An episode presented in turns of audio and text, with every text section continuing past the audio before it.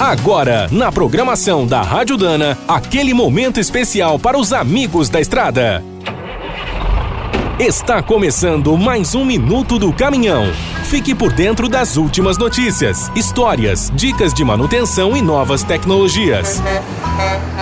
Hoje vamos relembrar a história de um caminhão que foi criado na Alemanha. Chegou aqui pelas mãos da GM e quase virou brasileiro. Em 1862, Adam Opel abriu uma fábrica de máquinas de costura. Com o sucesso, passaram a produzir bicicletas, carros e caminhões. O primeiro bruto da marca, o modelo Blitz, foi lançado em 1930. Um ano antes, a General Motors tinha comprado a empresa dos herdeiros. Como a GM estava no Brasil desde 1925 e tinha acabado de inaugurar a unidade de São Caetano, o caminhão alemão chegou em seguida. A primeira geração foi vendida até o início da Segunda Guerra, em 1939. Tinha um motor de 6 cilindros, 3.6 a gasolina, e levava até 3 toneladas e meia. A Opel só voltou ao nosso país em 1951.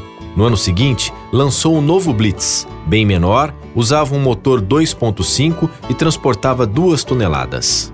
Fez sucesso nas entregas urbanas e pequenos fretes. A partir de 54, ganhou cabine e carroceria fabricadas em São Caetano. Em 1956, no governo do presidente JK, a GM acabou escolhendo um caminhão maior da matriz, o Chevrolet 6503, para nacionalizar. O Opel Blitz deixou de ser importado no ano seguinte. Na Alemanha, a marca seguiu produzindo veículos comerciais até 1975.